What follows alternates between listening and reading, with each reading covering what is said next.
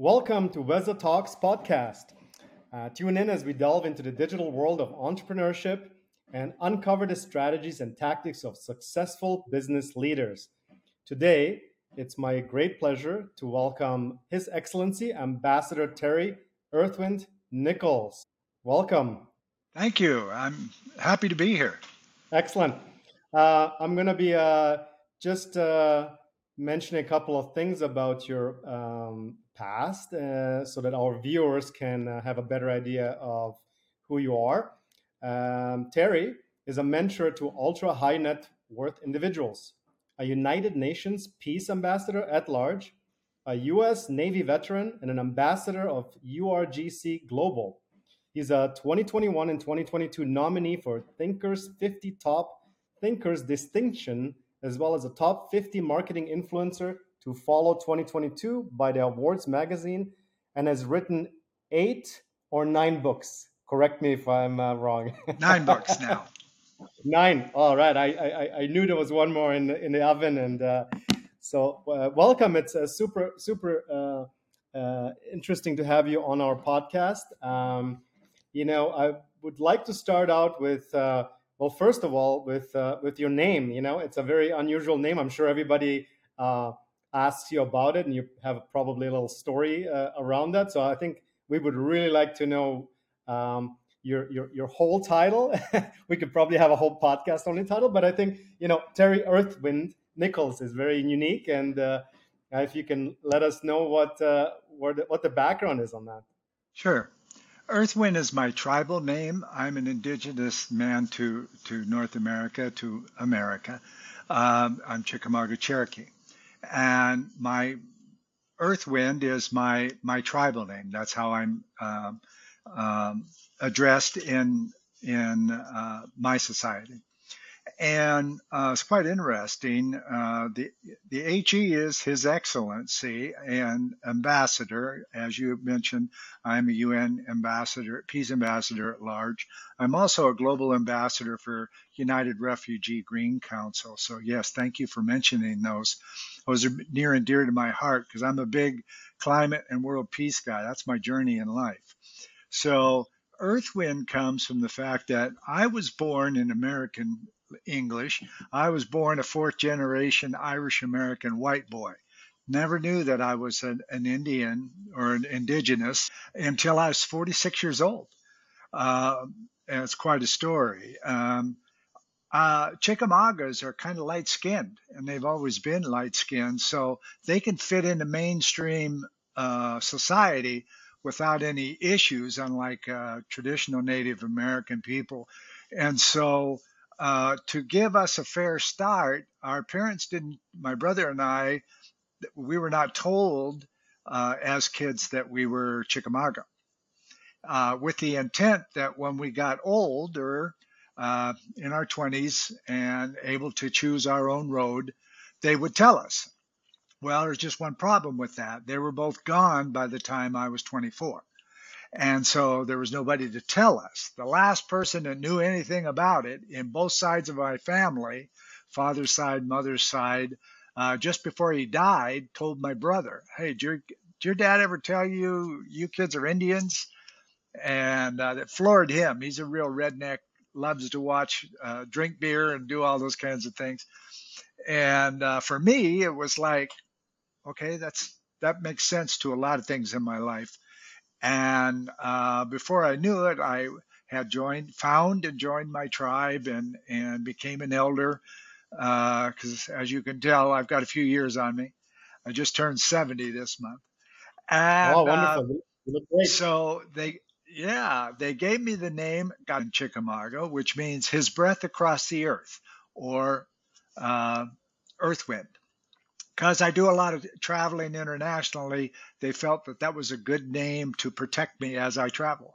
So that's that's the short uh, story of it, uh, Mario. Actually, we could go a couple hours on the Earth Wind thing alone.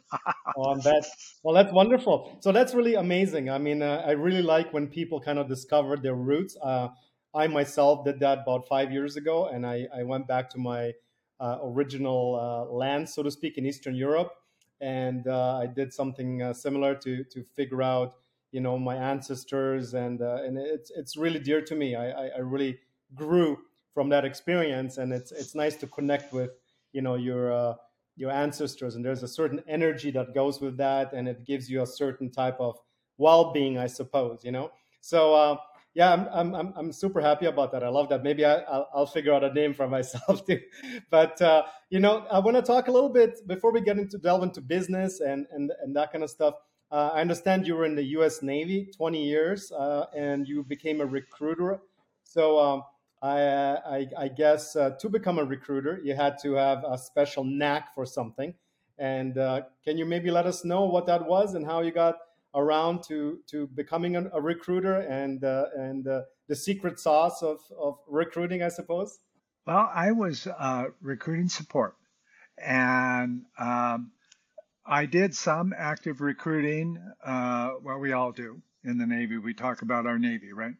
Uh, but I did some officer recruiting uh, in my first tour. I was in recruiting in three different tours uh, and uh, I spent two tours on two different kinds of ships, which all of those tours were very unique in, in, in the way they were organized and set. I saw some wonderful, wonderful places in the world and uh, no regrets there. And so um, I found early on, and it's still true today, uh, know your numbers. Uh, analyze what's going on, how it's going on, what works, and more importantly, what doesn't work. So you don't repeat it. Sometimes uh, what doesn't work needs repeating a couple of times because you, you just have that instinct in there that says, this is going to work. We just got to figure it out. And boom, there was occasions where it did. Well, the results of this was uh, within the whole Navy recruiting environment, which is recru- Europe, Navy recruiting different people in Americans in Europe and all of America. And this competition, uh, uh, 46 districts, uh, you know, there's always a one, two, three, etc. And so um, the marketing teams that I ran uh, in all five recruiting districts that I, I was a member of, um, we won seven national championships with three different teams. And wow. the way we did that is we did some smart placement, we did some smart recruiting.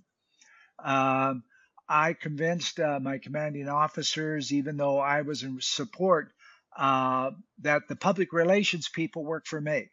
They don't send out anything without me approving it because the last thing I want is an advertising for aviation and there's no aviation jobs. So you get all these people come in to join the Navy and they're all pumped up to fly a F 14 fighter, and there isn't any. That's not good business. That's not smart marketing. Yep. So once we did that, I went right up to number one and, and gained quite a reputation from it, actually. I would have uh, other districts around the U.S. reach out to me and talk to their marketing team, tell them what, what's going on so we'll all be better at what we do and more successful. I've always been a team player. That's amazing.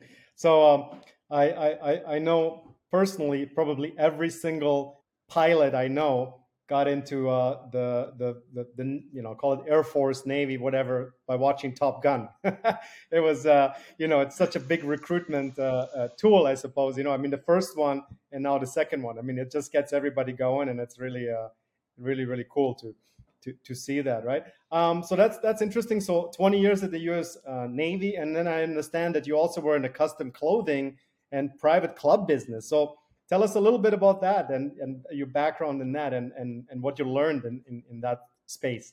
You bet. Mario, back in the late last century, I love saying that, back in the 90s, uh, my varied background was a risk for senior leaders in a lot of corporations. Okay. Um, however, I have a, a, really good eye for cloth and design and those kinds of things. I was working part time at a very nice men's store in Virginia towards the end of my Navy career. And uh, they could see that and they started teaching me how to do made to measure clothing. So that has been huge for me because it has helped Uh, I used to sell custom clothing, for instance, to men and women. Okay, because uh, women just have just as big of problems as men do a lot of times, and if they if they don't know proper models to to distinguish uh, the, themselves, uh, they end up with some really ugly looking outfits. So I, I would help them with that, and I was quite successful at it. And uh, I had an opportunity. Sales were down a little bit there, uh, and I had an opportunity to be a night manager at a private country club. And so I decided I love golf. One of the benefits was senior staff had to play at least one round of golf every week with a member. Oh, I'll, I could do that, right? Oh, it was unbelievable, unbelievable. It was required. So uh, I fell in love with the uh, country club management. I joined an international uh, company. Uh, at the time, the largest uh, private club uh, corporation in the world. And they taught me city club management. And so I already had an idea about golf, so that was cool. And uh, again, I fell in love with it because I'm a foodie. You know, I love my golf, but I'm a foodie. So my my strength was better served by a very wise manager who first took me under his wing. He says, "I'm going to keep you away from country clubs. You and I'll go play golf at them, but you are City Club material. I, I want you to stay in City Club and train. I said, okay, let's do it. And so for a number of years, that's exactly what I did. Um, there, I'm I'm just a vagabond. I like to travel. You know, I like to move around and stuff, and I like my own company. You know, I've had a couple. I've even sold one to the employees and walked away from it.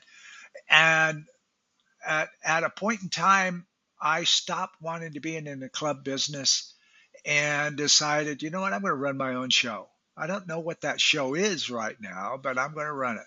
So I've started up about four or five different uh, uh, adventures, and couple of them were pretty successful. As I mentioned, I sold one to the employees.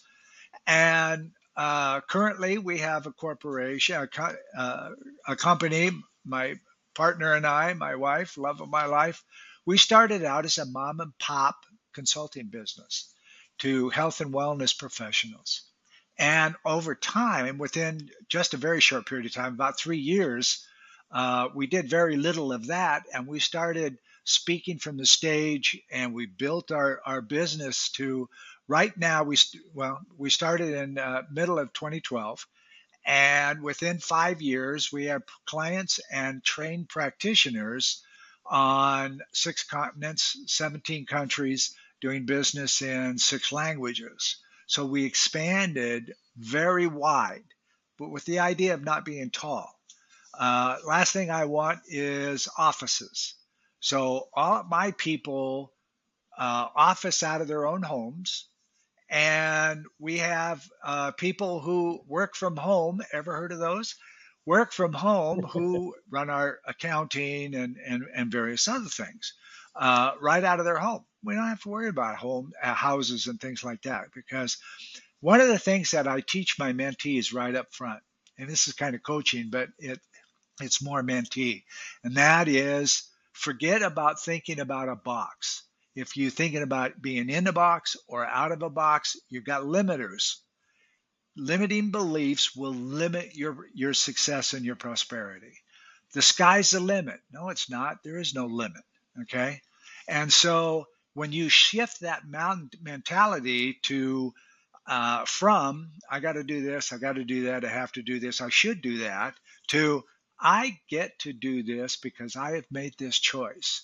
And I'm going to see it through to its results, analyze how I did it, and then I'm going to move on to the next thing and forget about timelines and sales goals and all those kinds of things because when people are doing that and they're achieving regularly they they exceed expectations and stakeholder shareholder uh, expectations uh, naturally as a result of that so that's that's kind of where i'm at right now and now, again, I'm speaking nationally and internationally around this new model that I put. That's amazing. I mean, it's uh, it's it's really interesting to hear different perspectives from entrepreneurs and and people that basically one day had enough and said, you know, I just want to run my own show, and uh, and it doesn't mean that you know you can't work for other companies here and there and whatnot, but generally speaking, it does uh, take a certain kind of uh, individual, and you you have to make the jump, and you got to burn your bridges behind you, and just go for it, right? So it's a it's really really uh, interesting to hear that. Um, so I understand that you are big into profiling, and uh, you know I, I, I understand the concept, and I myself, you know, after reading Richard Koch's uh, 80-20 principle book maybe 15 years ago, became obsessed with uh, you know this uh, walking into a room, and if there's 30 people, I knew that you know 20% of them are the ones that I need to meet, and they're the movers and shakers. And so these six uh, eventually I was able to identify just by walking into a room, and it really gave me an edge and an advantage in uh, in networking, which I believe is the the lifeblood of any uh, business and even as as a person, you know, even more so these days. So tell us a little bit about uh, profiling and how you. And I know that you had a book called Profiling for Profit, I believe.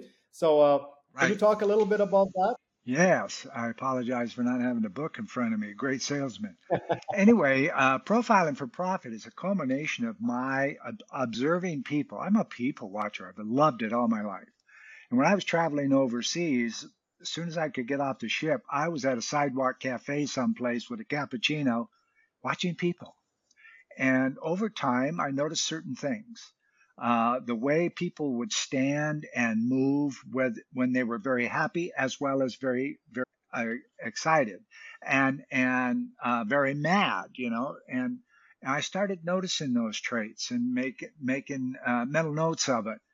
And uh, when I was selling custom clothes I started to experiment with with reading the, the way people uh, stand and with general consensus and, and knowledge about human nature.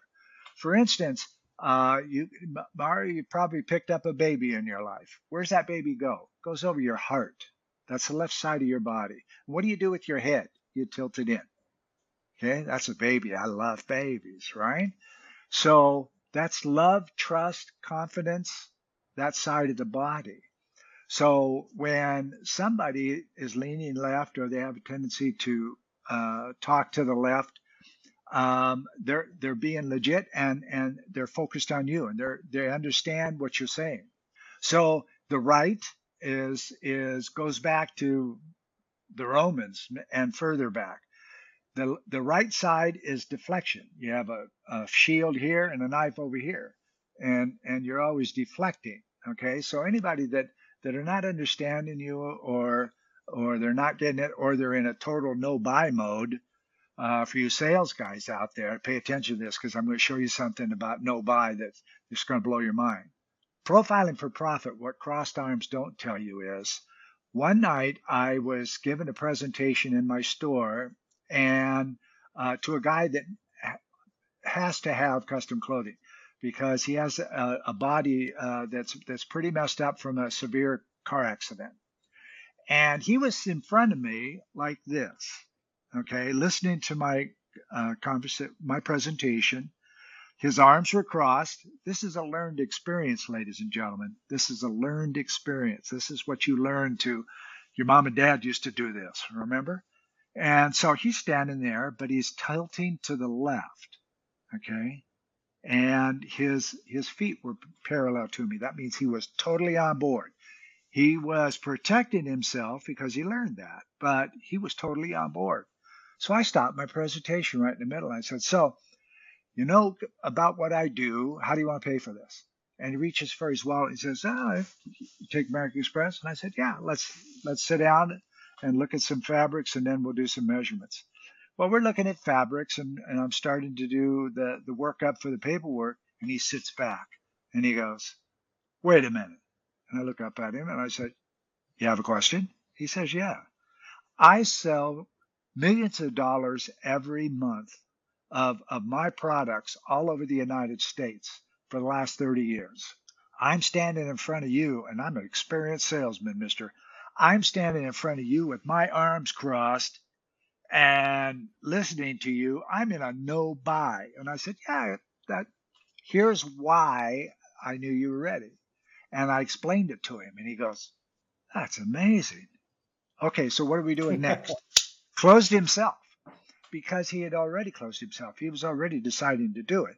But we're taught and and patterned to say no three or four times before we say yes and and crossing our arms and doing all those things those are learned responses ladies and gentlemen. Those are not reading the body themselves. Now there's hundreds thousands probably of books on on profiling and they're all valid. Every single one of them that i've read are valid for that author and for those things that they're they're teaching. I have found a very consistent way to read not movement of sub subconscious movement of muscles. Okay, the person wasn't paying mm-hmm. attention that he he was left and that he had his feet directly to me. He was paying attention to me and what I was saying, but he thought he was protecting himself. People do that, and that's what profiling for profit, what crossed arms don't tell you, uh, is all about. It's available in Kindle on Amazon and uh, the paperback. So yeah, thanks for asking about the profiler. I love profile. As soon as you said the word profiler, I went, "Ooh, this could go fun."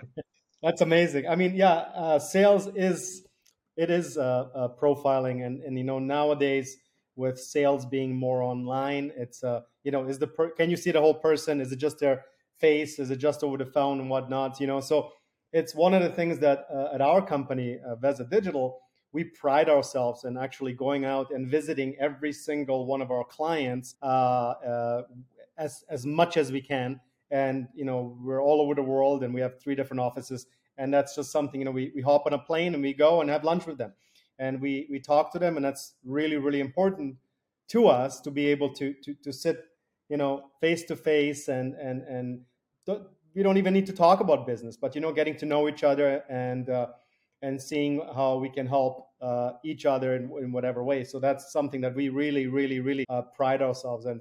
so that that's great. That's awesome. So I know that one of your, you know, uh, um, you you had uh, mentioned also. I just wanted to add in one of the paragraphs uh, or one of the chapters in the book is how to enter a networking situation and read the room, so that uh, you walk into the room confidently you know how to go to the restroom first check your check everything check to see if lunch is in your teeth uh, i'm serious. People do that. But it also allows you to look in the mirror and give yourself the super mom pose and say you're all right. This is going to be good. And when you step into the room you come into the room for the very first time you stop for one second. That okay we move our our eyes move with changes of movement. When somebody walks into a room and they stop, you look at them. Why do they stop? Okay. Then you can very quickly, within seconds, according to my book, follow the book, within a couple of seconds, you know who in the room uh, wants to talk to you right now and you approach them. That's very powerful. Amazing.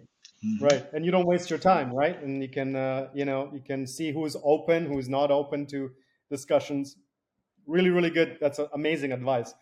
Um, so I know one of your business models is achievement based rather than goal focused. Um, can you talk a little bit about that? That's uh, really something that I find interesting. Well, let's start with the uh, going back in time for both of us. When was the last time that you really achieved something significant? How did you feel? You were elated. You were happy. You you were pumped. You you can't wait to do it again. You can't wait to go back and replicate it. So, uh, only one problem with that. If you're the only one that achieved, then you're eventually going to start coming down. Okay. So it's like waves in the ocean. Forever, however far you get excited, there's going to be a, a, a, an adjustment and then you come back to normal. Now let's change that scenario just a little bit. What if an entire office, an entire division, an entire uh, company, okay, uh, is achieving together. Now you have a whole mass of positive energy that's going to take you from where you were on a day to day basis and raise it up. Your whole company pumps each other up on a day to day basis because everybody's excited to come to work. Here's what's significant about achievement based versus goals goals are, are pretty well meant to miss. That's a limited belief. That's one of those things. If you if you exceed your goal, terrific, but you're going to miss it more than you exceed it. Even the best of us. However, if you give up that thought and that limiting belief, and you get your people together and have them believe in the vision that you're going for, whatever that vision is for the company, for yourself, and you give up the timelines and the goals leave leave the timelines for the accounting office. They've got to do taxes and such, but you don't. Okay. When everybody in the company is uh, excited and achieving regularly, here's what happens right up front. You have happier employees, can't wait to get to work. Okay. They are happy at home because work is terrific. They're happy at home. They're healthier at home. They eat healthier. Okay. They're more uh, connected and active with their family members. Okay. When they get to work, they can't wait to get to work. This is not, oh God, I've got to be there by seven. It's, I'm going to be there by 615 and have my cup of coffee and be ready for everybody because I can't wait to do what I'm doing. Right. Mm-hmm. Now, here, business owners, here's the other side of that coin. All right. Healthier people don't get sick lower sick days, lower uh, health care and insurance rates, your safety, uh, for those of you who are in manufacturing or whatever, safety numbers, the accidents plummet. Okay. They just drop out because happy people are engaged. They're in focus. They're doing what they're thinking. They're not trying to put a widget together thinking about making a mortgage payment. That's not, that doesn't work. And you know, Richard Branson. So Richard Branson started Virgin uh, back in the 90s, and he has kept one philosophy the entire time take care of your people, and they'll take care of your customers. Now, when everybody in the world was scrambling for people to go to work, he was putting together some cruise ships. He didn't have to worry about it. People came to him. Okay. People want to work for Richard Branson because when he showed up at his first cruise ship's opening, he was down in the holes, he was in engineering, he was everywhere, patting people on the back and acknowledging them as real people. That's where achievement versus goals comes in. Okay. Mm-hmm. And the result is better business, more successful. Shareholders are, are very happy because you're exceeding, exceeding uh, projections, etc., on a regular basis. Amazing. I mean, you're absolutely right. I think that when people have, uh, you know, something to look forward to, when the vision uh, is aligned, it's it's it's amazing to go to work and and, and be around people that that you can help, and uh, you know, and you know, maybe different people have different uh, visions. They want this, they want that, and if you uh, know those things, or you know, you can really help each other develop that uh, uh, vision, I guess, for, for, for, for, themselves. So really, really amazing. I, I really like that a lot. Um, I want to talk about your United Nations Peace Ambassador at Large title. So uh, I know you're passionate about world peace, and who who isn't? I hope. Well, some people, I guess, are not. But uh, you know, can you talk a little bit about that? That's uh, you know a really uh, you know current subject, I suppose. And how did you get involved with that? And uh, tell us a little bit more about that. Well, what prepared me to go into the training and and uh, become an ambassador was back in the Navy.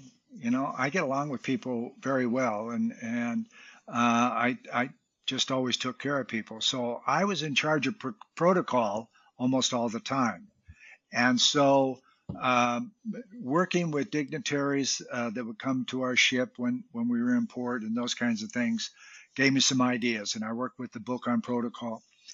And uh, a colleague of mine who's in an organization uh, called WOMI, they are a non nonprofit that works with the United Nations uh, on, on peace missions.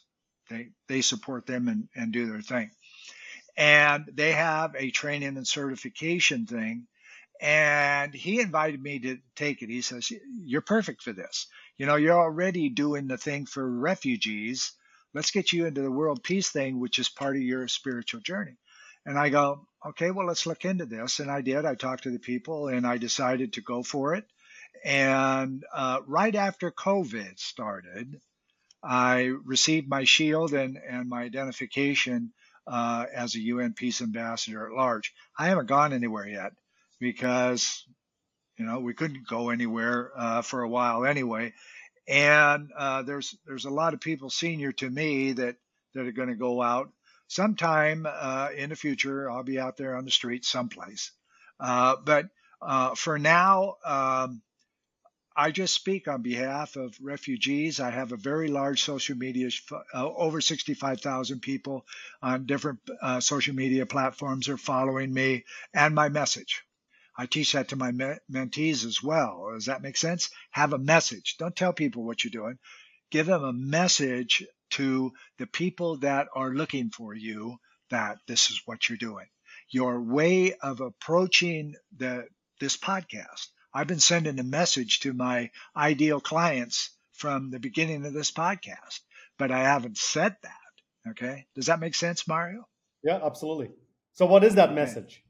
That message is um, I'm okay to work with, and I'm very experienced, very global. I bring um, very unique experience and industry, multiple industry experiences with me to a mentoring situation. I don't like coaching. I don't coach. All right. My partner does. I mentor people. I am their go to person. I am their inside man in this instance, where they can talk to me about anything. They can talk about where the company's going or where they want to go with their career or whatever they're doing. And I can give them feedback based on my knowledge and experience not on my motivation for them to do something or not do something. Okay. I don't motivate my mentees into doing something that I want them to do. It's their decision. I'm here to support them. And uh, when I ask the question, does that make sense? That's a pointed question. Write that down, people who are listening. Does that make sense? 97% of the time you ask that to a person, they'll say yes and you get them to say yes out loud. All right. This is a sales uh, teaching right now. When a person says yes out loud three or four times during a conversation, they've given themselves subconscious permission so that when I present, Are you ready to buy? Okay, they can say yes comfortably, not the proverbial no three or four times because that's the way they've been taught. Does that make sense, Mario? Yes, it does. That's great. That's really, really good, good advice. I like that a lot. You know, it's interesting. I mean, the more people I talk to, the more uh, I realize how important mentorship is. And a lot of uh, business leaders, a lot of times, think that uh, you know having a mentor is a certain type of weakness. And you know, uh, I, I I absolutely disagree with that. I think the most successful people have mentors and uh, the more I talk to mentors such as yourself, uh, the more I realize that that's uh, one thing that all successful people, business people, and people ha- have in common. You know, I mean, there's certain things that you know people, successful people have in common. I believe that that is really right up there in the top three, five things uh, that's kind of necessary to to to you know uh, save yourself time, I suppose, right? Like, why, why take 10 years when you can just talk to somebody and do it in a year? I mean, you know, it's, it's, it's a no brainer. It's a, it's almost a hack, isn't it? You know? So, uh, yeah, um, you know, you you must have, go ahead. Uh, you know, coaches um, are ideal for specific things. You get a life coach for life issues. You get a business coach that is a CRM expert. Okay they can teach and, sub, and help you put together whatever it is you're thinking about doing in specific areas. The mentor is everybody. Okay. For those of you, yes, I'm a mentor and I get paid for it pretty well. Uh, I have mentees right now on two continents, uh, actually three, but one's in the United States. And the key is a long term commitment. Okay. We are in this and this journey together as it goes, as they rise. Okay. Um, I bring a perspective that they can't find in their industry. Okay.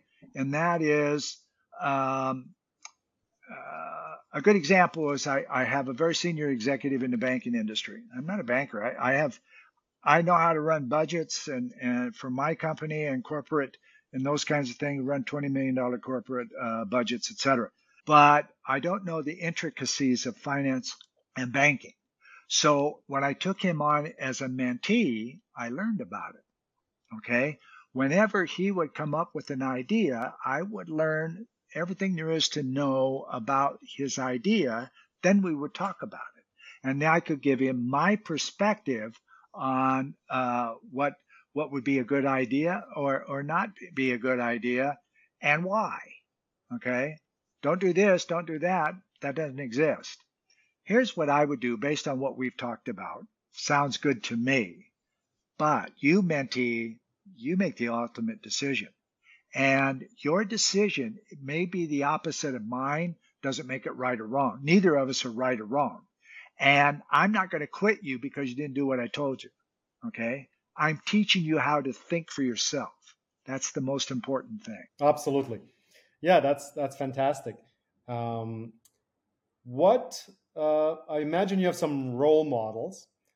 Who in your life, you would say it can be one or two or three, was uh, a role model? It can be a famous person, it can be somebody in your family, it can be a friend. Uh, you know, very early on in my indigenous identification, um, I read the biography on Gandhi.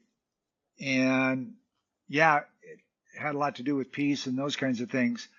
Uh, but just as important, what resonated with me and Gandhi is he thought about people and how it would relate, relate to the actions they do. Okay. He just doesn't say, pick up your guns and go shoot people. And, or he says, don't pick up a gun because they're going to kill all of you. There's, there's something to be said about that.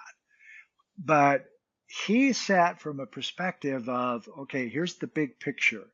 And how can I support my people with the big picture? And my people can take care of all the little things.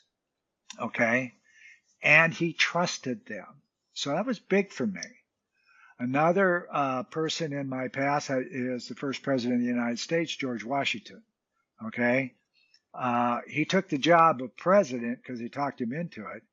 And he only stuck around a limited amount of time and he walked away. Okay. I'm only going to do this to get us started. And then you, Congress, going to find us some, my replacement and their replacement and their replacement. And we're going to build this country in such a way that the people are the most important, not our individual plantations and commerce and all that stuff. A lot of people in senior positions in the U.S. government, for instance, and, and a couple of uh, U.S. presidents were slave owners. I mean, that's that's the reality of it. The first people who could vote in the United States had to be white landowners to cast a vote, male.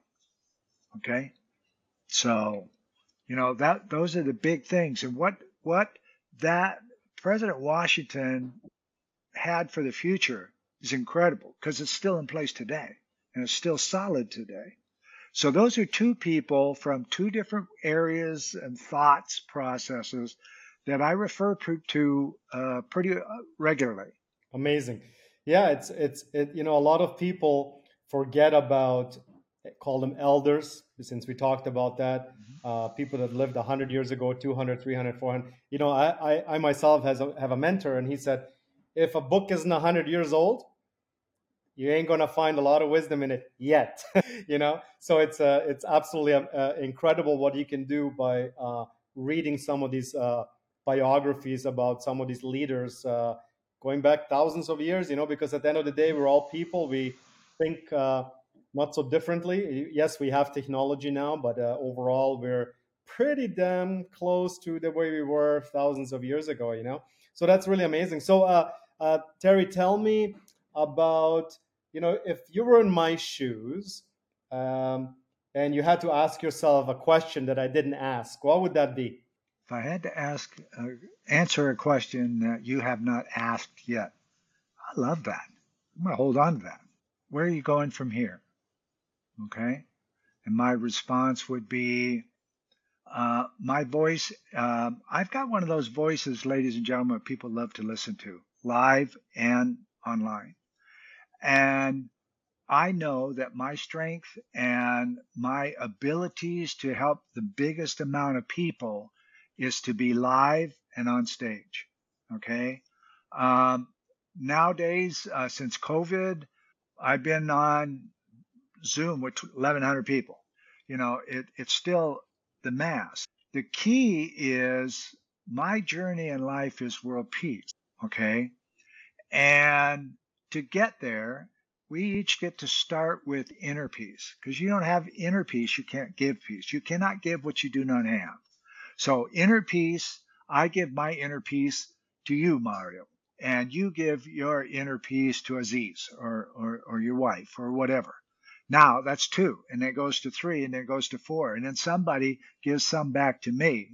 So then now I'm expanding the inner peace, and we're expanding it across the world. But it has to begin with yourself, okay? And it's okay to make mistakes. That's part of the journey. It's learning from the mistakes that's critical. Does that make sense? Absolutely. Is there um, a Cherokee word that would uh, describe that? I know a lot of uh, Indian uh, uh, Indians have words that describe that. Is there some, something like that?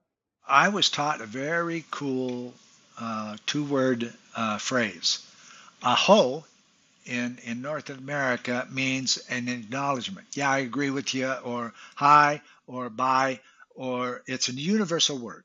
Aho, A H O. And the second word is three syllables, ta, hesh, da. Family. We are all family. Okay.